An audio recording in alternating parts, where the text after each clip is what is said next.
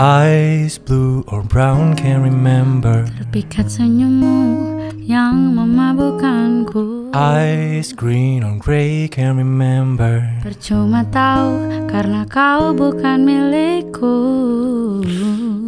Gila. Keren banget suaranya gila. Oke guys, jadi intro di video ini tuh agak beda. Bentar, gue colok. Yuk cepet. Ah, gitar gue dulu. Nah. Oke, welcome to 20 under 20.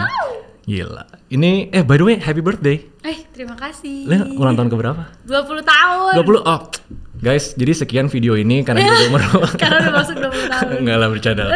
Karena kita kan belum se apa ya, belum se prestige Forbes lah 20 under 20 nya Oke. jadi kayak santai aja. Oke, oke. Jadi bagi kalian yang belum kenal, harusnya kalau main TikTok tuh denger lagu tadi lah harusnya lah. Udah pernah lah. Berapa views ya itu? Kali aja paling Katanya ya, kata dari orang TikToknya itu Hmm. udah 200 juta lebih Gila, 200 juta. Iya. Itu tuh gila banget sih. Akumulasi loh, Iya. akumulasi dari semua Dari penggunaan lagu itu juga kan yang kayak place-nya gitu kan. Iya, Gila.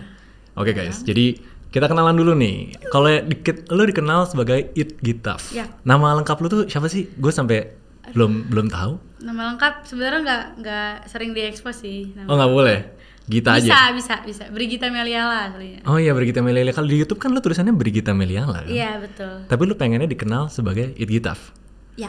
It Gitaf aja. It Gitaf sih catchy banget sih. Soalnya gue juga gue kalau ngomong ke orang mau podcast sama siapa? It Gitaf. Oh It Gitaf gitu. Iya.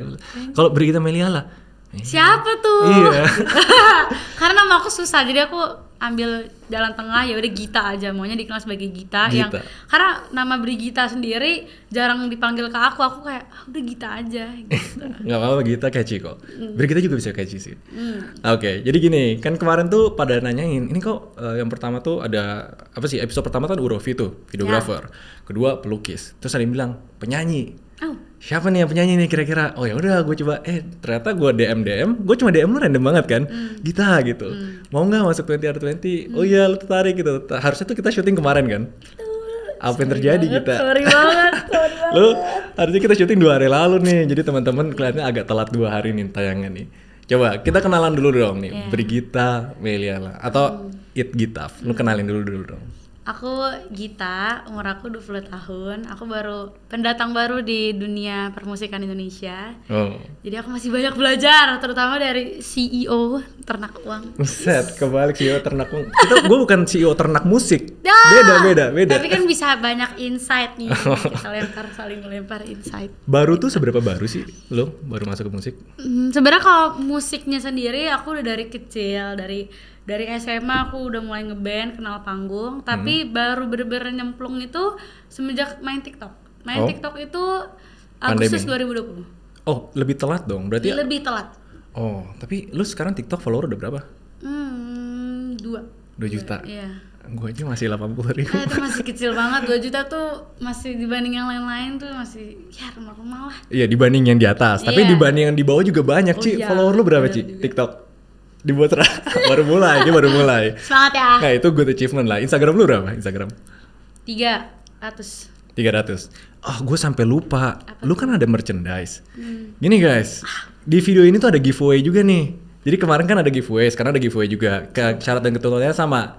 7 hari setelah video ini tayang, kalian tuh cuma perlu nge-tag story tentang video ini, tag gua, tag Gita, sama tag It Gitaf Musik ya. Yap. At It Gitaf Musik. Nanti tiga orang tuh bakal gue pilih yang storynya paling estetik, dapat merchandise eksklusif dari Gita. By the way, kemarin baju lu sold out kan? Iya lumayan lah Nah. Alhamdulillah puji Tuhan Nah itu sold out, kalian tuh bakal dapet nih kalau misalnya menang giveaway. yes Jangan lupa ya tag ya. Nah, oke. Kita mau mulai, gue mau mulai dari sini sih sebenarnya eh, orang kalau kenal lu tuh biasanya rata-rata dari mana sih? TikTok kan berarti lu bilang kan. Lu mulainya dari TikTok kan. Ceritanya gimana sih sampai lu bisa yang bener-bener, uh, semua orang tahu kita nih gitu dari Oh.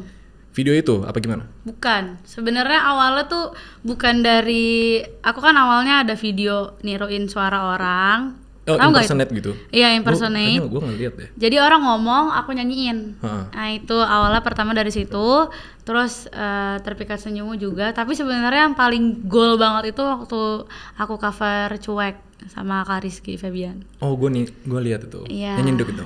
Eh, mana? aku cuek gitu gitu deh itu sebenarnya titik balik semuanya itu itu Pas itu benar-benar benar-benar attention dari awal udah banyak ditambah itu wah gila banget itu Lu kan mulainya Agustus tuh. Berarti cuek tuh pas kapan ya? Udah post keberapa lu inget gak di TikTok? Oktober eh, itu bukan di TikTok Oh, itu bukan di TikTok, itu di YouTube di YouTube. Baru dari sana lu kayak orang orang tahu gitu Ah, kayak itu lihat dia nyanyi sih. gitu. Gila banget. Tapi lu belum keluar single lu kan yang waktu itu? belum Lu bener-bener baru pertama kali tuh di Desember kan? Hmm, benar Nah, sebenarnya tuh gue pengen bahas topik itu. Soalnya kemarin kan gue ngobrol sama Krisan Bong.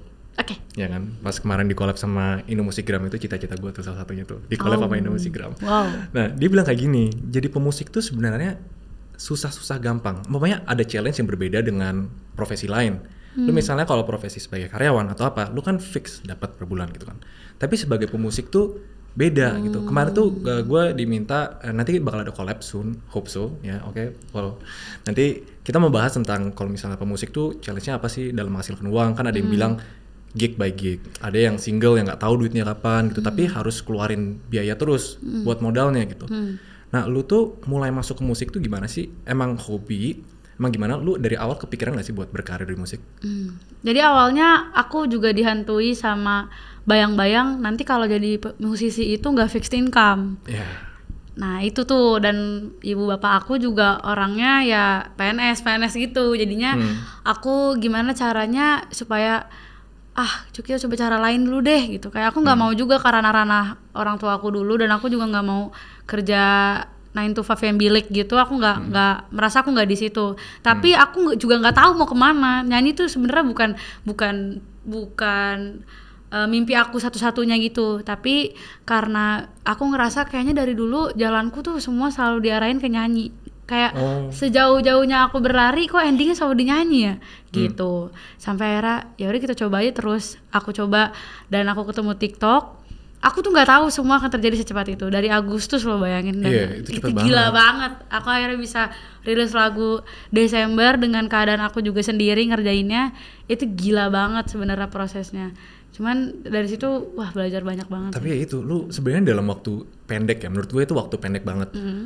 Lu tuh gini nih, pas terpikat senyummu tuh kalau nggak salah single pertama yang di eh, lagu pertama yang dipakai sama TikTok di vertical movie ya, portrait movie Yap. itu kan. Dan itu menurut gue achievement yang bagus banget tuh. Lu collab sama TikTok kan, lagu itu Mm, kan. betul Sampai bisa masuk ke movie, sampai apa itu gua di YouTube juga 5 juta views. wow Which is banyak banget kan? Berapa bulan itu launchnya? Februari Oh, itu pendek banget. juga ya. Nah makanya gue tuh penasaran gitu. Lu berarti kalau misalnya lu nggak musik nih, lu bisa kalau misalnya nggak ada musik sekarang, Mm-mm. menurut lu apa yang bakal terjadi sama lu? Kayak mungkin lu bakal Waduh. jejak-jejak orang tua lu gitu. Sebenarnya aku tuh eh, waktu awal ma- sebelum main TikTok itu sempat lagi down banget karena kan Oh ya? betul tadi musisi itu dapat dari panggung dari gigs kan Hmm. dan gara-gara pandemi nggak ada panggung apalagi aku yang bukan siapa-siapa aja ngerasa dampak pandemi nggak bisa tampil di mana-mana Hmm. gimana orang musisi gitu yang mereka emang jiwanya ya di panggung gitu Hmm. aku ngerasain ngedown banget sampai akhirnya dikenalin sama TikTok jadi aku coba aja coba aja akhirnya ketemu jalannya di situ dan aku nggak bisa kebayang sebenarnya semua terjadi secepat ini sih aku nggak ada kebayang kayak bisa rilis single Desember 2020 empat bulan dari masuk sosial media TikTok gitu kayak Siapa yang kenalin lu ke TikTok lu bilang? Wah itu banyak banget. Orang tuh Ada pada bilang kayak gini, Git, lu main TikTok lah. Lu lihat Jebung gitu kan ya. Karena kan Jebung yang pertama kali kan. Oh, iya, iya, iya. Musisi TikTok yang pertama kali naik tuh Jebung. Iya, Gara-gara Make Me kan. Yang mana yang mana? Yang Make Me Your Friend itu. Nah, Oke. lu lihat Jebung coba mungkin lu bisa kayak gitu. Coba lu pelan-pelan. Hmm. A- a- kayak aku bilang, gue nggak bisa, gue malu. Kayak nyanyi depan kamera tuh malu. Lu coba aja dulu akhirnya.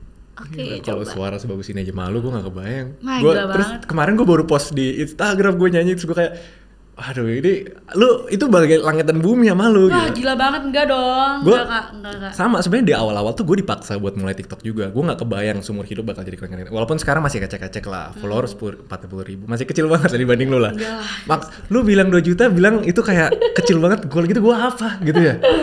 Nah, tapi itu challenge-nya sih kayak gue selalu mau encourage orang bagi yang punya insecurity buat mulai. Tapi at the end ya, hampir semua story yang gue dengar awalnya takut, terus mereka mulai. Itu jarang banget yang negatif kayak eh udah gue takut nih mulai sosial media gitu. Pas mereka mulai jarang banget gue denger cerita. Tuh kan, gue nyesel gue mulai sosmed. Oh. Biasanya kebanyakan tuh orang asalkan mereka mereka ngelewatin fear mereka di awal, mereka bakal lebih pas- pasti positif lah ujungnya gitu. Karena yang penting kan keluar dari comfort zone kan. Nah tapi yang gue interesting itu sampai sekarang tuh lu nggak ada. Ini ini mungkin di dunia musik ya, gue cuma tahu dikit-dikit. Lu kan udah naik nih, lu pasti di approach sama banyak record label dong Ya, sebenarnya. Tapi yang gue tahu, lu tuh decide buat jadi indie Ya. atau independent gitu. Hmm. Kenapa gitu? Karena gue tahu loh kalau record label kan umpamanya bisa lebih gampang lah harusnya ya. Hmm. Tapi lu decide buat indie. Sebenarnya ada dua alasan. Hah. Aku sebenarnya nggak tahu aku boleh ngomong ini apa enggak, tapi ya kita coba aja lah Kita ya. coba aja. ada dua alasan. Yang pertama, aku emang anaknya itu mau coba sendiri dulu. Hmm. Karena aku nggak tahu limitku di mana gitu. Sampai aku udah kayak jatuh dan wah harus label nih. Oke, aku harus masuk label. Tapi nggak ada urgensi yang kayak yuk label. Kayak aku juga nggak nggak mau eh, short term gitu loh. Nggak mau. Ini kan maunya aku mau long term dong Iya. dan aku kayaknya nggak bisa melihat diriku 10 tahun lagi tetap label jadi kita apa kita nggak coba untuk nggak label dulu itu Hmm. pertama kedua kedua em, aku di saat itu lagi naik kak Hmm. engagement lagi naik Hmm. mata setidaknya lagi ke aku semua makanya ditarik dilirik Hmm. nah gimana kalau itu dibalik gitu aku lagi dalam keadaan engagement yang turun apakah mereka masih ngasih perhatian yang sama belum tentu Oh. jadi aku nggak mau aku juga nggak mau mengecewakan mereka ternyata aku cuman one hit wonder tapi kan aku aku semoga aja aku nggak one hit wonder bagi orang-orang Enggak lah. cuman Amin. kayak aku takut aku Hmm. takut mereka nggak mereka aku nggak ngasih nggak ngasih feedback yang mereka harapkan gitu jadi ya udah gue mau sendiri Ada faktor responsibility-nya juga ya, lu ngerasa kayak. Oke, tapi kan gini, kita kita sedikit merepet ke uang nih. Label itu kan mereka tanggung semua gitu. Jadi enaknya gitu. Kayak lu rilis lagu pertama, gue tuh baru udah tanya kiri kanan gitu. Lumayan gitu. Modal modal pertamanya harus keluar dari kantong pribadi untuk rilis single tuh lumayan gitu, bukan duit kecil. Lu abis berarti lu keluar sendiri kan duitnya kan? iya dong dah Nah, berapa tuh lu keluar tuh buat single pertama? Hmm, single pertama sebenarnya karena itu juga low budget ya. Kita juga Hmm. hati-hati buat ngeluarin duit. Dan aku juga nggak pernah ngasih dapat responsibility buat eh, sebesar ngeluarin duit sebesar itu dalam jangka waktu yang sangat singkat. Hmm. Jadi aku sangat low budget, paling under 100 sih. Under 100. Ya. Itu minimal puluhan juta. Itu sebenarnya low, low budget ya kalau di musik ya. Low budget kak, low Kalau- budget banget. Rata-rata orang kalau misalnya musik sampai ke marketing dan lain itu bisa sampai ratusan juta ya. Hmm, bisa. Cuman menurut aku bagi orang beda-beda sih low budget itu seberapa. Bagi aku bagi aku untuk mendapatkan output yang bagus bisa dengan effort yang kecil. Maksudnya effort pasti gede tapi dengan dengan eh, apa namanya ngeluarin duit sedikit bisa ngasilin yang besar. Nah, aku pengennya kayak gitu dulu. Hmm. Dengan yang sedikit dulu deh. Kita pelan-pelan nanti semakin besar semakin besar ngeluarin ngeluarin apa namanya ngeluarin spesial duit buat nge-improve ini, nge-improve itu gitu. Jadi kecil dulu lah. Hmm, Oke, low budget puluhan juta. Oke, siap. gua kalau gua ya low budget ya, pakai HP, rekam. Nah, itu low budget. Ini mulai ini puluhan juta di bawah 100 nih. Kak, karena gini, kalau dulu aku merasa ya lo budget pakai handphone, tapi kan Eh. lama-lama kan standarnya harus naik dong untuk Iya, iya, untuk nge-reach audiens yang lebih besar. Ngomongin lah kak, masih ya orang-orang iya ngerti ngerti. Iya kan? Berapa yang lu hasilkan dari single itu? Gila banget, nggak tahu lagi. Ayo, kasih gua gambaran kasar. Em, aku aku nggak tahu kalau di SP ya. Kalau Hmm. dari digital aku nggak tahu. Maksudnya dari ads gitu-gitu Hmm. atau dari streams aku nggak nggak ngerti cara perhitungannya. Cuman dari panggung sih kita lihat dari Oh, panggung ya? Panggung. Berarti total panggung sama stream dan lain. Kalau stream sih harusnya gede sih ya. Playsnya lumayan banyak kan di YouTube aja 5 juta views. Ya gitu dah kak. Aku nggak tahu nih aku aku takut salah salah ngomong. Oke. maksudnya. Tapi kalau Dari dari panggung mencukup untuk mm, bikin lagu lagi. Oh. Gitu. Oke, ini gue translate ya ratusan juta. Amin. Amin. Oke, ternyata tuh kayak gitu ya musik tuh. eh, tapi musik kan ada uncertainty gitu kan. Tahu. Kalau lu kan oke lah matanya tertuju ke lu. Tapi kalau misalnya orang lain yang memulai musik, Mm. tapi dia harus keluarin modal di awal untuk bikin single, untuk bikin MV. Terus nggak tahu ini duitnya bakal balik atau enggak gitu. Oke. Lu ada saran nggak ke orang-orang yang mau mulai musik that way gitu? Pokoknya kalau aku pribadi ya, ya bisa bikin lagu sebanyak-banyaknya terus kasih label itu yang yang cara konvensional lah yang kita tahu Hmm. Oh, itu kasih lagu ke konvensional. label Hmm. terus nanti label decide dia mau mau tarik lo apa enggak Hmm. tapi sebenarnya mulai dari hal kecil dulu kak Hmm. kayak ya kayak TikTok kayak Iya, ini oke. aku ini aku ada backstory sedikit ya Hmm. jadi aku tuh mulai TikTok itu Agustus dulu HP aku tuh aku boleh nyebut brand gak sih Boleh lah. boleh dong aku Biar disebut aja tapi jangan lupa nanti endorse kalau brandnya nonton. Nah, brand placement di sini. Kayak gimana? aku aku pakai Samsung dulu Heeh. dan seperti yang kita ketahui Samsung itu nggak bersahabat dengan TikTok kameranya, Iya. soundnya gitu. Akhirnya aku bilang ke mama, mah please beliin aku iPhone karena aku tahu iPhone pasti bersahabat. iPhone paling bagus sama Ya kan? sama Instagram sama TikTok ya. Kompatibel banget kan? Iya. Ma aku mau mau tolong beliin aku iPhone. Hmm. Kita bagi dua, aku bilang gitu. Terus Hmm.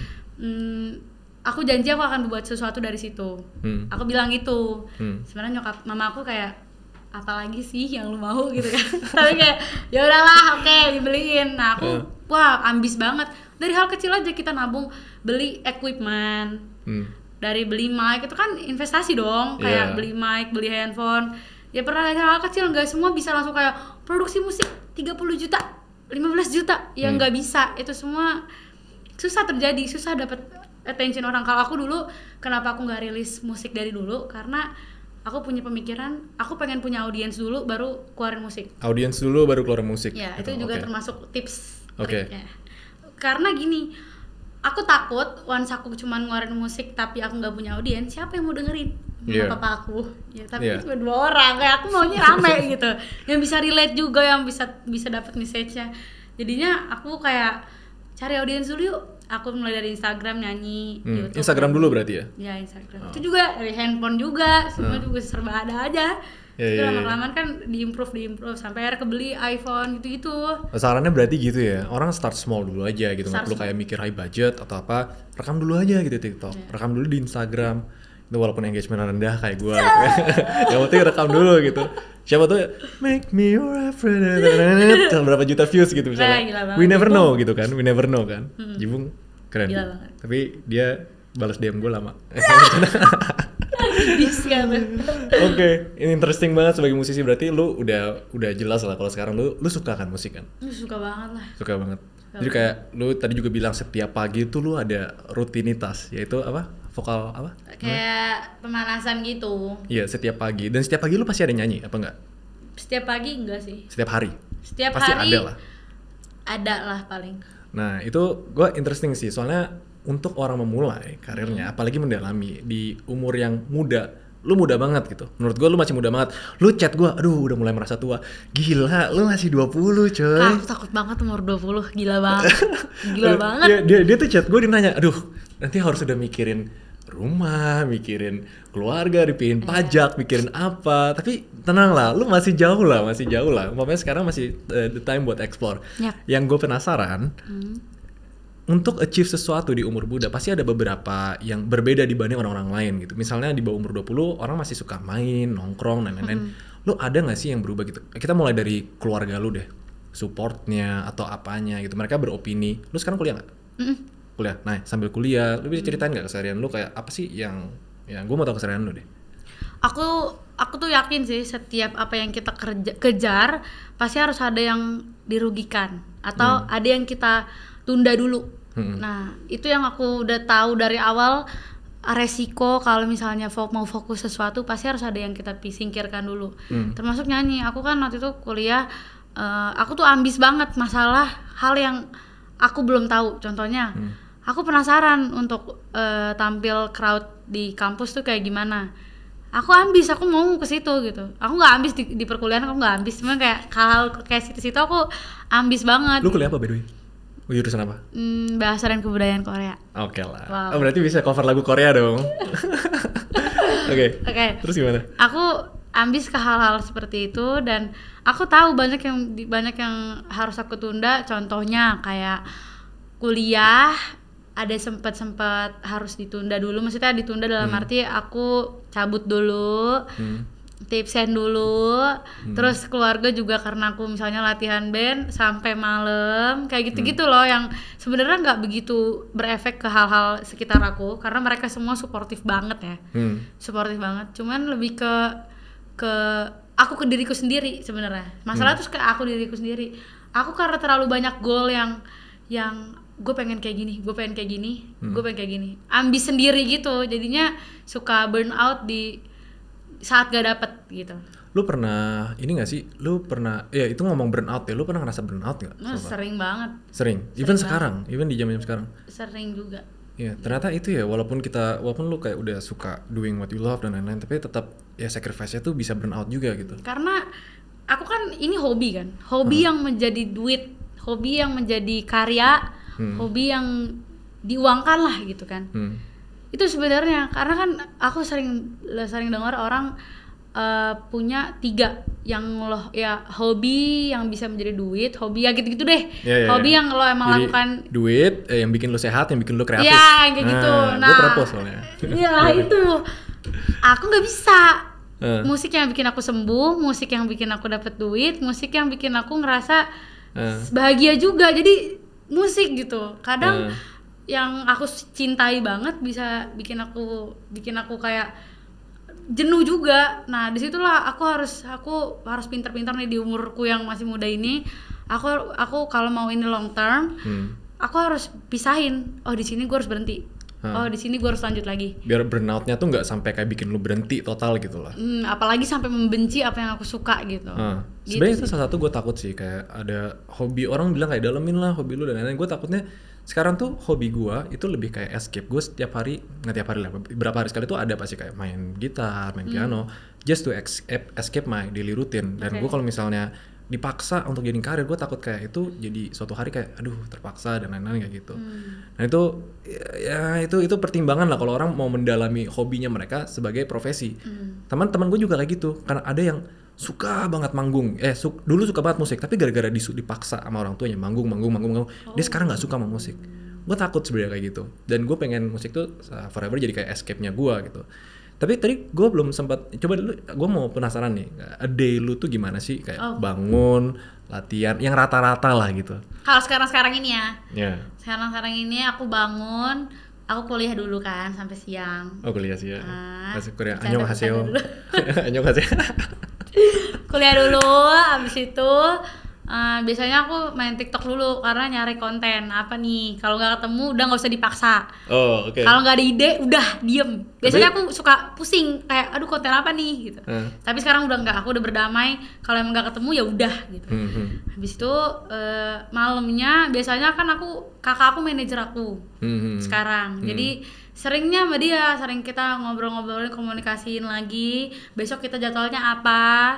Atau kalau misalnya ada manggung kita latihan. Pokoknya biasanya aku dari mulai mulai ke arah-arah musik tuh jam 5 ke atas gitu. terus dari siang sampai sore biasanya ngapain lo Kayak Rata-rata. kayak gita gita mahasiswa aja gitu. Gita, Gita so- jadi mahasiswa. mahasiswa kita menjadi anak gitu. terus kalau ini kapan lu latihan band latihan apa kayak work on the music itu berarti dari jam 5 itu biasanya sampai malam Eh, kayak contohnya nulis lagu ya. Hah. Nulis lagu tuh aku malam eh, jam biasanya jam 11 ke atas sampai jam 7 pagi. Aku Sampai nulis pagi? sendiri, aku nggak bisa nulis bareng orang kan. lu sampai jam sampai 11 malam sampai jam 7 pagi Hmm. pantasan gue chat lu jam 2 pagi lu bales gila lu kayak ambil terus Aku tidur jam berapa Ya tidur pas bisa tidur aja. Kalau udah tidur ya tidur, tapi sebenarnya kan nggak nggak semalaman aku ngerjain, Hmm. aku bikin lagu kan. Itu semua kalau untuk aku eh, menulis lagu itu proses yang sangat-sangat intim. Hmm. Jadi nggak bisa dilihat orang, nggak bisa bareng orang. Belum mungkin. dan ya. angin-anginan gak sih enggak ya Angin-anginan. gue kadang-kadang ngerasa inspiratif kadang ngerasa kayak ya kentut yang dikeluarin apa pun juga ini keluarin pasti jelek gitu tapi ya mut-mutan gue rasa nyanyi tuh ada kayak gitu gak sih kayak Bener, suatu hari lu pengen banget suatu hari kali lu males gitu Pasti, pasti. Em, kalau aku sekarang lagi, aku lagi challenge diriku sendiri. Ini aku di di itu aku di di wallpaper aku aku bilang kayak I dare you to write one song or verse Nah, or chorus only. oh Jadi setiap hari at least ada gitu. Jadi aku kalau misalnya ngelihat sesuatu barang, misalnya kayak habis podcast ini terinspirasi dari podcast ini kita coba tulis. Ya Oh. latihan aja sebenarnya. Iya, Jadi iya, iya. aku terbiasa dengan proses itu. Jadi suatu saat aku eh, kayak pasti kan kan angin-anginan kan tapi kan Hmm. nggak bisa kita selamanya apalagi aku udah, udah jadi pekerjaan ya Iya. nggak bisa dong kita harus angin-anginan harus harus ada sisi profesional ada sisi Gita yang indie gitu Hmm. gitu sih aku Lu pernah ngerasa terpaksa nggak kayak "Oh, lu harus keluarin lagu gitu gituan gitu.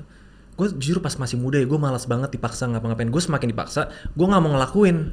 Gue tuh kayak gitu. Tapi kalau misalnya gue dikasih waktu kosong kayak buat berkarya, gue bakal berkarya dan itu all in gitu. Lu pernah ngerasa kayak gitu gak sih? aku nggak suka disuruh kak Nah, jadi lu harus sesuai dengan waktu lu sendiri gitu. aku kan Taurus ya Taurus tuh keras kepala kan Heeh. jadi nggak bisa nggak bisa tuh diker- dikerasin eh, bukan nggak bisa bertemu orang yang nyuruh nyuruh ini itu aku jadi kayak Oh, apaan sih nanti kalau gitu misalnya loh. ada label yang kayak Gita besok Wah. ini ya ini ini ini, ini," kayak gitu. aku tutup mulut kayak kita nggak tahu ke Kan, depannya iya kita nggak tahu kan Iya, itu cocok-cocokan kan. iya beda Kalau per- perihal ini temen lu waktu jalan-jalan nongkrong lu dan lain-lain gitu. nggak Sekarang nggak terganggu nggak terganggu. aku Tapi masih aku- ada lah ya.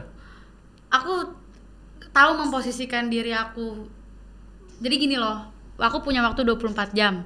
Hmm. Gak bisa semuanya harus tentang kesibukan. Kalau aku pribadi ya. Hmm. nggak bisa semuanya harus sorry ya gue nggak bisa. Pasti bisa tapi ya sisihin lah satu, satu jam dua jam. Iya. karena aku kesel sama orang yang karena dia punya kesibukan sehari itu satu jadi nggak bisa hari itu buat kasih ke orang. Tapi katanya balik lagi ke pilihan masing-masing. Jadi aku dari dulu tuh udah nekanin ya kalau gue kalau gue sempet gue akan jabanin gitu Berarti lu carinya balance lah. Lu nggak bukan tipe yang kayak soalnya ada ini menurut gua nggak nggak ada yang salah nggak ada yang benar. Ada orang yang dah gue tutup yang lain semua gue mau fokusinin. Kalau lu lebih balance ya gitu. Hmm, soalnya kalau nggak gara-gara teman-teman aku juga aku nggak akan di sini kak Iya yang nyuruh-nyuruh TikTok itu kan. Ya. Make me, oh, itu juga. wah gila banget. Kasih baik me gue Make itu itu itu terngiang-ngiang nggak eyes blue or brown. Udah gitu aja lah gue fokusnya lah. Eh terus ini gue mau penasaran nih kalau ini kan waktu lu lumayan mepet lah sama teman lu sekarang punya pacar nggak sih? Enggak enggak, lu kok kayak kayak yakin banget? Karena enggak aku sering gitu. banget ditanyain kak. Oh, iya? jawabannya tetap enggak kenapa kenapa kenapa enggak lu Ya, kayak karena enggak aja enggak mungkin gitu emang enggak ada mana dia sekarang Gini, gue mau tanya, enggaknya tuh kenapa? Karena memang nggak Oh. nyari atau gimana gitu? Lu pandangan lu terhadap pacaran sekarang tuh apa sih pas lu berkarir ini? kata orang-orang sih nggak nyari kalau kata orang-orang ya Oh. Nggak kalau kata lu gimana? kalau kata aku ya aku diem aja aku Eh. dalam posisi yang ya udah ya doing my things doing my own things aja Nanti nanti kalau ada jodoh datang sendiri lah gitu.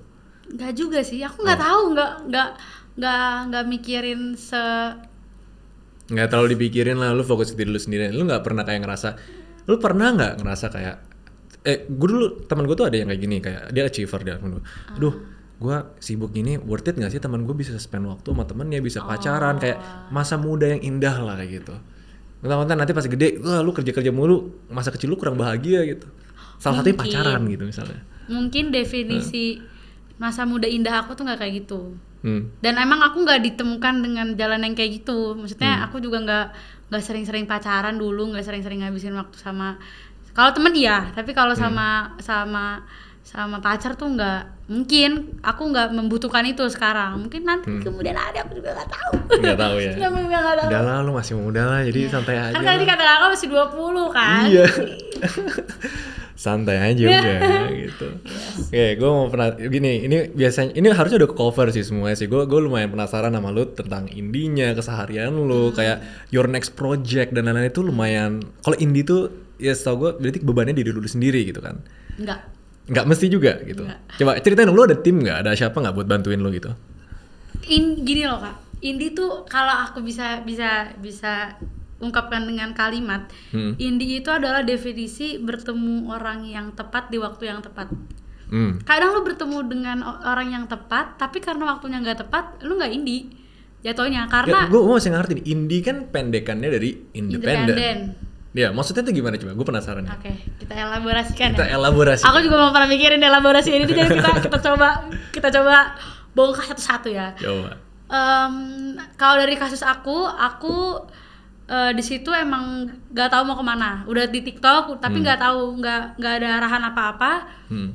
Aku bertemu sama founder Jakarta Movin. Jakarta Movin itu yang bikin musikal petualangan Sherina. Hmm. Dengan musikal petualangan Sherina ini punya founder. Dia ngobrol gila lo git keren banget lo TikTok lo. Lo punya lagu nggak? Waktu yang tepat Oke. aku bilang Coba, "Aduh, kan lu mulainya Agustus. Itu hmm, kapan? sekitar Oktober September September 2 bulan. ya Oke. Eh, aku aku bilang aku nggak pernah nulis eh aku nulis tapi aku nggak pernah produce Hah. oke kasih lagu lo kita produce Hmm. waktu yang tepat orang yang tepat. Iya. kayak gitu ngerti gak sih? Oh. terus itu satu. Tapi ke aku nge- ngejalanin kayak aku ke contohnya waktu itu aku pernah ke TV aku pernah ke ini ke ini gak ada siapa-siapa di samping aku. Gak ada yang nemenin. Hmm. nah tiba-tiba kakak aku datang. Git lu sama siapa sih ditemeninnya? Kalau kayak gitu-gitu. Terus aku bilang nggak ada aku doang sendiri. Pede aja gitu. Terus terus kalau CP kayak contact person gitu lu naruh nomor siapa di IG lu? Hmm. nomor aku gitu. Jadi aku naruh nomor aku. Rame banget dong. gila banget kan? Aku juga nggak nggak tahu gitu. Aku nggak ngerti teknisnya. Kakak aku bilang oke gue bantu. Eh. kasih aja eh, nomor gue di bio IG lo. Oke ketemu orang yang tepat di waktu yang tepat. Bisa aja kakak lu nggak mau. Jadinya Iya. bukan orang yang tepat kan? Iya, iya. tapi waktunya tepat karena ada kakak lu gitu loh. Tapi Hmm. masih kayak banyak analogi-analogi aku ketemu orang yang tepat di waktu yang tepat jadinya gas dan mereka tuh kayak gini aku nanya kak aku perlu label nggak Hmm. kak kayaknya gue masuk label aja udah capek kak gitu kan Oh, lu pernah ngerasa capek ya? Ya, capek gitu ya? banget awal-awal apalagi belum Hah. terbiasa kan kata dia ya lo sekarang gini dengan lo nggak label aja lo bisa. Mungkin kalau emang lo label lo bisa lebih. Tapi kalau lo nggak sama label lo bisa lebih lebih gitu. Hmm. jadi You never know gitu. iya nggak nggak ada yang tahu kan? Hah. nah ya mereka sih bilang ya balik lagi ke aku gitu. Tapi aku kayak ya juga sih. Aku pengen tahu sih sebenarnya limit aku tuh di mana gitu. Limit yang kayak udah nggak bisa lagi gitu. Itu belum sampai ke situ sih. Oh, indie tuh lebih kayak gitu ya. Jadi kayak uh, lu cari opportunity tuh nggak nggak tahu gitu. Kayak tiba-tiba ketemu orang, ketemu orang gitu. gak yang langsung akhirnya- kayak gue mau indie cuy nggak bisa Iya, iya, iya. semua tuh harus bertemu tim yang tepat tim yang mau mau bangun bareng-bareng Hmm. gitu dan dan mau susah sedih bareng-bareng karena mau decision making kita kita lagi Iya. aku tinggal ke kamar kakakku kak menurut tuh gimana gitu Iya, iya. nggak nggak ada meeting meeting duduk manis gitu nggak semuanya kayak yuk mana kafe mana gitu Terus kalau indie kan berarti kayak gini kan lu baru buka merchandise juga kan. Hmm. Nah, merch itu lu kepikiran sendiri buat bikin. Kalau label biasanya gimana sih? Mereka kayak tiba-tiba oh gue mau bikin ini, bikin ini, bikin ini. Lu berarti decide sendiri tuh, lu sama kakak lu apa gimana? ya itu desain sendiri sebenarnya itu em, sebuah apa ya aku bikin baju itu sebuah apresiasi untuk orang-orang yang udah bawa aku ke ke titik bisa rilis single pertama Hmm, hmm, hmm. contohnya produser aku Kak Izra Hi-Fi terus founder yang Jakarta Moving tadi kayak Hmm. gitu-gitu aku ngasih ke mereka-mereka ya hanya untuk apresiasi awalnya tapi karena Hmm. uh, aku waktu itu ngepost di Instagram dan ternyata banyak yang kayak kak mau bajunya gitu Hmm. itu baju dijual atau enggak saya kayak Ya. banyak nih opportunity lagi gitu Iya. loh Lu lagi mau fokus dapetin follower kan? Karena gue lihat followernya masih masih kecil-kecil nih. Masih Jadi kecil. guys jangan lupa It Gitaf Music di follow. Di follow. Kalau mau eh itu salah satu syarat giveaway. Lu harus follow It Gitaf Music dulu. Nanti Oh. kita nanti pas gua cek nih buat pilihan giveaway. Kalau dia belum follow berarti nggak dapet giveaway-nya. Kan dia nggak mau lagi nggak mau ikutan kalau dia Ya, nggak follow harus. Oh, gitu. This is my podcast. Oh, iya, This oke, is my rule. my podcast my rule Iya dong. Nah, Oke. gue mau tahu plan lu sekarang lu kan masih muda nih. Lu Hmm. ada nggak sih kalau ditanya plan lu sampai umur 25, 30 gitu atau kayak pengen Hmm. retire muda apa lu pengen suatu hari stop deh jadi penyanyi gue pengen hidup settle jadi rumah tangga gitu. Hmm, itu yang itu enggak, udah pasti enggak. Oh, enggak. Eh, itu Gampang banget tadi jawab. Ya, itu yang udah. Kalau bisa enggak ya, Hmm. kalau bisa jangan. Hah? Kalau misalnya lima tahun, 10 tahun banyak kak, tapi itu semua seputar musik ya kayak yang kakak bisa lihat bisa nyentuh panggung besar, Hmm. bisa keluarin album yang semua orang bisa denger, di lagunya dinyalain, di, di setel di mana-mana, kayak gitu-gitu mimpi-mimpi kayak gitu sebenarnya aku ke arah situ. Hmm. Sebenarnya aku nggak angka tuh bukan prioritas, tapi kalau nggak angka gimana lagi gitu loh. Hmm. Iya. Berarti lu ada target finansial nggak? Waduh. Pengen punya rumah, pengen punya rumah, kapan rumah. gitu misalnya. Rumah tuh kebanyakan orang ya. Lu pengen beli rumah kapan? Kalau bisa 25 aku udah maksudnya aduh ini gila banget tau. Eh, gak apa-apa lah. Oh, Orang tuh mimpi ya. Mimpi, gak masalah gitu. Ayo, ayo, punya rumah. Pengen punya berapa? rumah 25 Kak. 25. Rumahku sendiri ya. Iya, baj- budgetnya aku. berapa? Waduh nggak tahu lagi. 10M, Townhouse aja 20M. townhouse, townhouse. Tanahnya di mana sih? Townhouse itu kayak yang rumah yang udah kayak gitu semua rumah satu kompleks semuanya rumahnya Oh, sama. iya, iya. Townhouse. Udah lah budget 10 m lah ya. Amin. Amin. Amin. Amin amin amin. Sini lu eh Fis bang dulu. Enggak. 10 m 25 rumah. Amin. 10 M tuh gede apa kecil sih? Gede loh. Oh, mau beli rumah tapi lu nggak tahu ya? Nggak, Iya. itu rata-rata lah. Gila. Kalau kalau lu cari lu cari lokasi yang itu itu lumayan gede sih rumah sih. Strategis ya, itu Jakarta Iya. banget, Jakarta Tengah. Lu mending Jakarta apa yang ujung-ujung kan Jakarta, BSD? Jakarta. Jakarta. Gue juga pengen Jakarta. Gue nggak tahu teman-teman gue tuh pengen ujung banget gitu. Gue nggak suka. Rumah aku di Depok. Aku tahu menjadi ujung tuh gimana. Jadi enggak enggak rekomendasi. Traveling itu the worst part of my day sih sebenarnya. Gue nggak Oh. suka, gue nggak suka. Tra- gua, maksudnya gue nggak suka ber di mobil berapa jam-jam gitu bolak balik gue nggak suka. Makanya gue selalu cari lokasi lebih penting dibanding kayak rumahnya dan lain-lain gitu. Oh, Eh, I see, Back- I see. Lupa gue back on track dulu nih. Ini udah, udah mau segmen terakhir nih. Oke. Gue cuma ada dua pertanyaan lagi sih sebenarnya sih. Kayak yang pertama, lo ada nggak pengalaman pahit? Yang paling pahit yang lo pernah alamin so far gitu? Pahit, pahit, pahit. Yang paling kayak, pahit. aduh gila ini. Yang bikin gue, lu pengen menyerah atau Oke. kayak, aduh capek Eh, banget gitu. Gak jauh-jauh sih, paling komentar negatif sih. Hate comment ya? Ya. Duh, gue juga baru belakangan ini dapet nih. Aduh. Terus cara lu handle gimana? Kayak- Yang paling parah gimana? paling aku sebenarnya paling parah ya ya ada lah maksudnya banyak cuman kalau cara untuk menanggulanginya eh aku punya pilihan Nah, nah, nah, nah, aku cuek. itu Cuek bisa aja. juga itu bisa juga Oke, lu aku gimana? punya pilihan gitu mau lihat apa enggak? Eh, tapi ada masa di mana pengen lihat atau penasaran Hmm. atau tiba-tiba lihat. Mm, banyak banget gitu. Eh, tapi aku yakin aku aku percaya aku punya pilihan. Dan eh, mereka yang ngomong komentar jahat itu mereka nggak bisa bertanggung jawab kan atas omongan mereka. Benar. kalau kita datangin ke rumahnya juga mereka akan hah? Hah? Belum tentu kita tahu rumahnya di mana. Siapa tahu akun-akun kita- kosong itu. ah iya. Siapa tahu di dan lain-lain.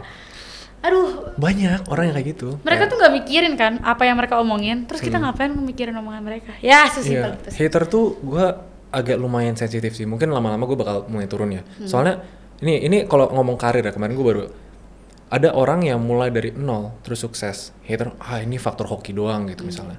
Ada orang mulai dari keluarga berada terus sukses. Ah ini faktor orang tua gitu. oke Tetap aja ada orang yang dari yang akhir dari nol nggak sukses, ah itu mindset lu doang gitu. Semua tuh bisa, kayak nggak ada situasi yang hater tuh nggak bisa hate.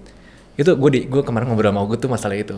Tapi ya tinggal pilihan kita kan untuk gimana cara kita mer- meresponinya gitu. Kita kita punya aku aku yakin banget kita punya pilihan untuk masukin ke hati atau enggak gitu. Kalau lu gimana tadi solusinya? Solusinya adalah ya nggak usah pikirin karena mereka juga nggak bisa bertanggung jawab atas omongan mereka gitu. Karena karena gini loh mereka nih itu Hmm. semua tuh ada ada eh, terpatri dalam otaknya gitu dari Hmm. mereka lihat foto kita dari mereka buka section komen dari mereka Hmm. gini-giniin jari buat nulis head comment itu semua ada di mindset mereka gitu loh Hmm. emang emang pikirannya udah jelek Iya. kalau kita mungkin ya yang punya akal lebih lebih baik ya kita dari kita ngelihat mungkin ada kayak omongan ih gitu tapi pas kita buka komen kita nggak niat dong eh nggak nggak ada hati dong kayak kita punya ini pasti bakal nyakitin hati dia dong ya nggak sih kita pasti mikir kayak gitu nah mereka orang-orang ini tuh nggak kayak gitu mereka tuh emang pengen Iya. pengen asal aja Tapi gitu gue greget soalnya nggak semua orang kan bisa kayak gitu. Kemarin gue lihat ada satu account,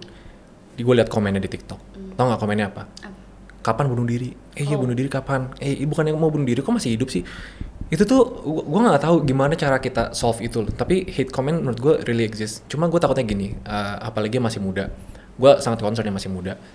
Kalau mereka ngelihat konten-konten kayak gitu, tapi dia nggak bisa menahan emosinya. Kan ada beberapa orang memang by nature emosinya lebih dalam gitu. Terus dia kena, terus dia beneran mengakhiri hidupnya gara-gara komen. Nah itu yang gue paling seselin banget sih. Hmm. Di satu sisi gue mau cuek aja sama haters ini, tapi di satu sisi tuh gue pengen ngubah biar nggak ada korban dari haters ini. Nah itu yang sampai sekarang sih gue masih belum tahu. Jadi kalau dari gue sendiri, sekarang kalau respon gue lumayan unik. Ada yang hate comment, oke bro, thank you feedbacknya. Gue doain lu bisa sukses ke depannya dan ada perubahan mindset, udah kayak gitu. Tapi pernah ada satu orang balas DM gue, bro ini gue dari YouTube, thank you motivasi. Padahal dia awalnya hate comment. Tuh gue ngerasa kayak ternyata bisa ya. Oke mulai sekarang sih gue uh, bisa mungkin kalau ada hate comment gue balas secara positif. Jadi ya itu kalau gue. Oke nih udah mulai ke ujung nih. Eh gue mau ada ini deh. Ini gue belum scriptin tapi gue mau kayak bikin segmen blitz question. Lu jawab A atau B secara cepet. Gue belum, gue belum kepikiran nih pertanyaannya, tapi oh, kamu tahu. Oke. Siap ya? Pop atau jazz? Pop, Gitar atau musik? musik. Eh, gitar atau piano? Sorry. No, gitar. Instagram atau TikTok? Instagram. Instagram apa YouTube? Instagram. Tetap Instagram ya. Ternyata jangan lupa banget. It Gitaf Musik di follow ya. Oke, eh, apa lagi ya pertanyaannya ya? Oh ini, ini ini yang ini yang penting. Kalau lu disuruh pilih satu, mendengarkan musik atau membuat musik, tapi cuma bisa satu, Mendengarkan musik. mendengarkan musik. Lu berarti musik tuh lebih kayak se-influence itu. Jadi kalau lu bisa Ya jelasin dong kenapa? Kenapa kayak gue kesannya kayak mau menjawabin dia gitu? Iya. sorry sorry. Kalau soalnya kalau membuat musik itu semuanya terjadi di aku. Ah, Aku nggak bisa denger dari perspektif orang orang Ah. membuat musik kan. ah. Kalau aku mentok, kalau aku udah nggak ada lagi bahan, nggak ada lagi cerita yang aku mau bagikan ke orang-orang, aku nggak bisa dengerin yang lain. Tapi Hmm. kalau aku dengerin lain, itu semua timeless, endless, Iya. nggak ada nggak ada batas. Oh terakhir terakhir. Passion or money? Passion. Kalau anak muda tuh gampang rasanya jawab passion gitu. Ya selagi bisa mudah jawabnya, Iya. ya saya Iya. mau pilih mudah. Oke. Terakhir nih, Gita, Brigita, Meliala. Eh, Mel. Hmm. Betul, Meliala, betul. Bener ya? Lu ada saran nggak last kayak kata-kata yang lu pengen sampein buat yang dengerin yang masih umur 20 atau even below. Kan podcastnya tentang 20 atau 20. Tujuannya itu gue pengen orang tuh relate lu tentang story lu itu, story lu gitu, biar mereka bisa either relate, mereka ikutin. Tapi lu ada nggak pesan terakhir buat teman-teman yang di bawah umur 20 atau spesifik dia yang mau mendalami jalur musik atau gimana gitu bebas Aku percaya dengan semua itu coba aja dulu. coba itu Coba aja dulu. Karena gini loh, kalau yang tadi kita balik lagi ke awal untuk memulai, Hmm. misalnya ada yang kayak nge-encourage, "Git, main TikTok dong." Tandanya mereka tuh ad- orang yang ngomong main TikTok dong, itu mereka ada kayak gue ngeliat sesuatu loh di lo. Gitu loh. Hmm.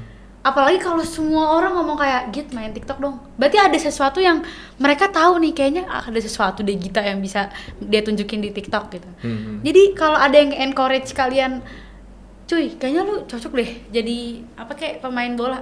Coba aja dulu, gak usah mikirin, aduh gua nggak ada duit nih beli sepatu. Ya sepatu apa kek gitu. Udah, nyeker nyeker juga nggak masalah semua gitu tuh semua tuh nggak ada yang tiba-tiba auto diva, auto timnas, atlet. nggak Hmm. ada. Semua tuh dari nol gitu. Kayak malah proses itu yang mendewasakan. Daripada udah dikasih ke on top terus Hmm. bingung.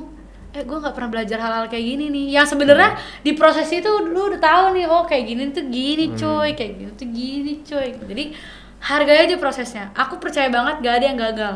Hmm. gak ada tuh hari esok.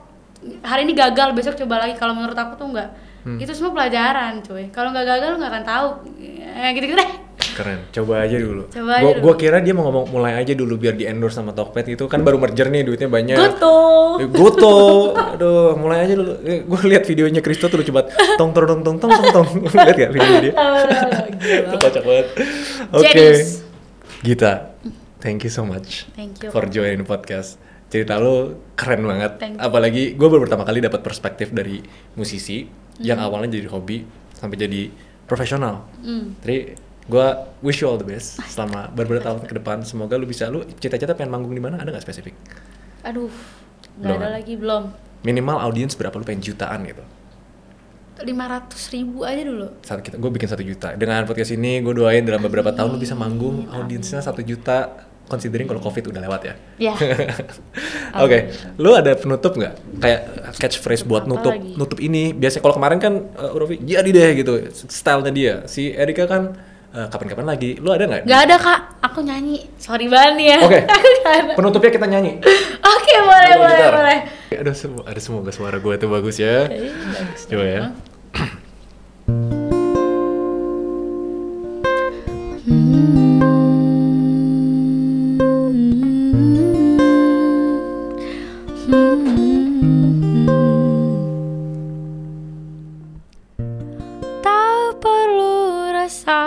simpati Kau yang memilih pergi Tinggalkan ku sendiri. Menyesal pun belum pasti Yang ku rindu memori bukan dirimu lagi. Kan ku pandang sendiri redam teriakanku sendiri. Bersumpah tak ingin lagi. Hmm. Tak mau lagi aku terpikat senyummu yang memabukkanku. Memberi harapan yang entah terlalu jauh. Tak ingin ingat lagi Kau yang berhasil curi Hatiku yang dingin Tapi kau ampaskan Tak sempat kau angati Harusnya ku tahu Memang kau bukan milikku Gila, sumpah Yay. ini keren banget suaranya. gua gua agak jelek tadi tapi ya udah. Alright guys, thank you yang udah join podcast ini. Jangan lupa giveaway-nya, tag gua, tag kita, tag kita, eh, kita musik. Gitar Musik. Alright, see you on the next video. Bye bye. Bye-bye